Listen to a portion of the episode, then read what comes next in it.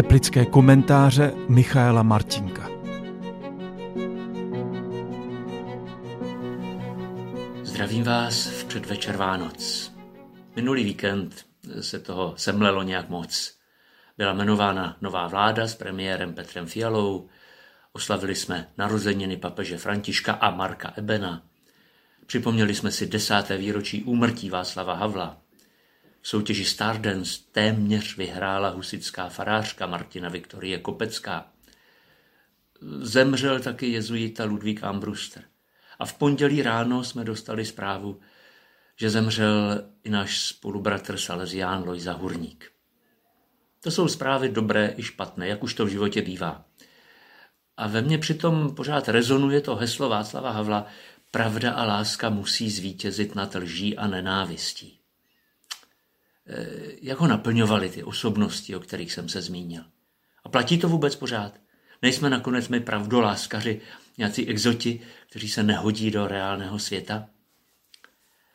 Na serveru Vatican News se objevila fotka, eh, na které skupina uprchlíků z Afriky a ze Sýrie předává papeži Františkovi obraz.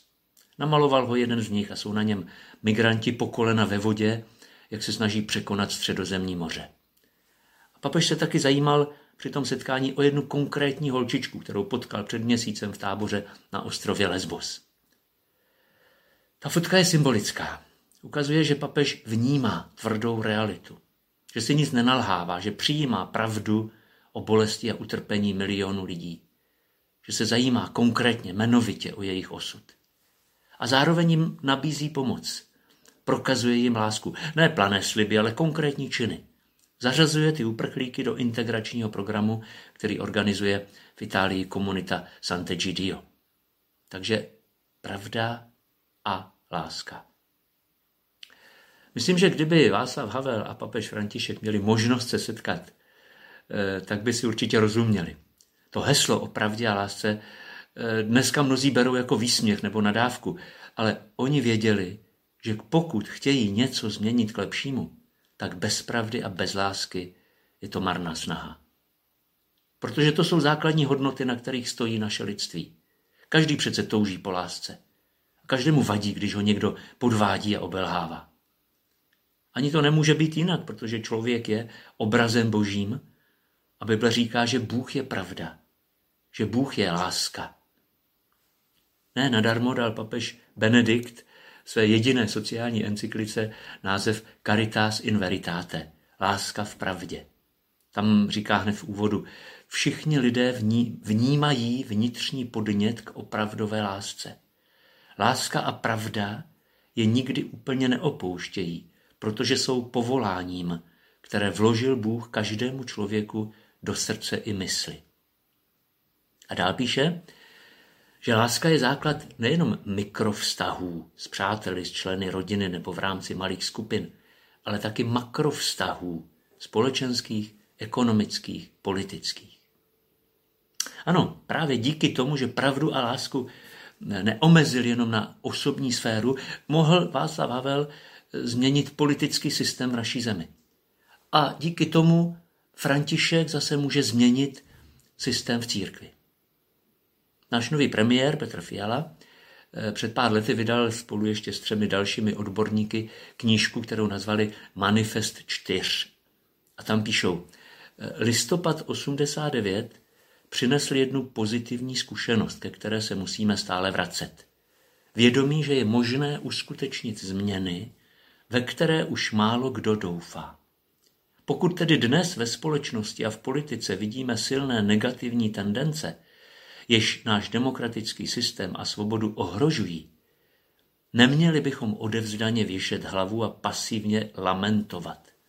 Nýbrž za nápravu současného stavu aktivně bojovat. V politice není žádný boj předem prohraný. Já dodám, že to též platí i o církvi. A autor těchto slov má teď možnost ukázat, jak vážně je myslel. Zatím se zdá, že se snaží o pravdivou politiku. Chová se slušně, mluví pravdu a drží slovo. Uvidíme, jestli se mu podaří vnést do naší politiky i ten rozměr lásky. S tím souvisí další důležitá věc. Pravda a láska patří k sobě, nelze je oddělovat. Prosazovat pravdu bez lásky může vést k manipulaci, nesnášenlivosti, krutosti. O to se snažila eh, církev po staletí prosazovat pravdu bez lásky. A kam to vedlo? K inkvizici a k upalování čarodějnic. A milovat bez pravdy? To může mít taky katastrofální důsledky. Když dám peníze eh, na podporu hladových dětí v Africe a nezjistím si, že ta nadace, které jsem je svěřil, je vůbec nepošle na místo určení, tak co to bylo za projev lásky? Nebo když mi vězeň říká, že kradl jen z lásky ke své rodině. Takže papež Benedikt eh, v té encyklice taky píše, bez pravdy láska upadá do sentimentality. Stává se prázdnou skořápkou, kterou lze dle libosti naplnit čímkoliv. V kultuře bez pravdy se láska stává obětí nahodilých pocitů, slovem natolik zneužívaným a zkreslovaným, že znamená až opak. Ještě chci připomenout pana profesora Ambrustra, svého vzácného přítele jezuitu, který zemřel v sobotu ve věku 93 let. Nedávno jsem dal kontakt na něj jednomu našemu středoškolákovi v Teplicích, eh, který se zajímal o japonskou kulturu. On ho pak opravdu navštívil a do našeho farního zpravodaje o tom napsal. Přivítal mě starý, usměvavý, přívětivý pán, který si se mnou přes hodinu povídal o svém misijním působení v Japonsku. Mile mě překvapil svým pozitivním životním přístupem i přes své negativní zkušenosti. Z každého jeho slova byla cítit nesmírná pokora a víra v Boha. A já k tomu můžu jenom dodat z vlastní zkušenosti, že propojení vědecké pravdivosti a upřímné lásky k lidem, to byla hlavní charakteristika profesora Ambrustra a proto byl schopen taky vyvést z Veliké kruize naši teologickou fakultu. Takže když se dívám na ty lidi, kteří přispěli ke změně v církvi a ve společnosti, tak to jsou právě vždycky lidé, kterým šlo nebo jde o pravdu a o lásku. Václav Havel, Ludvík Ambruster, papežové František i Benedikt. Ti všichni svým životem usilovali nebo ještě usilují o pravdu a lásku. Nebo Petr Eben, který víc než 30 let obětavě pečuje o svou nemocnou ženu a zároveň svým humorem a moudrostí kultivuje naši uměleckou i politickou scénu.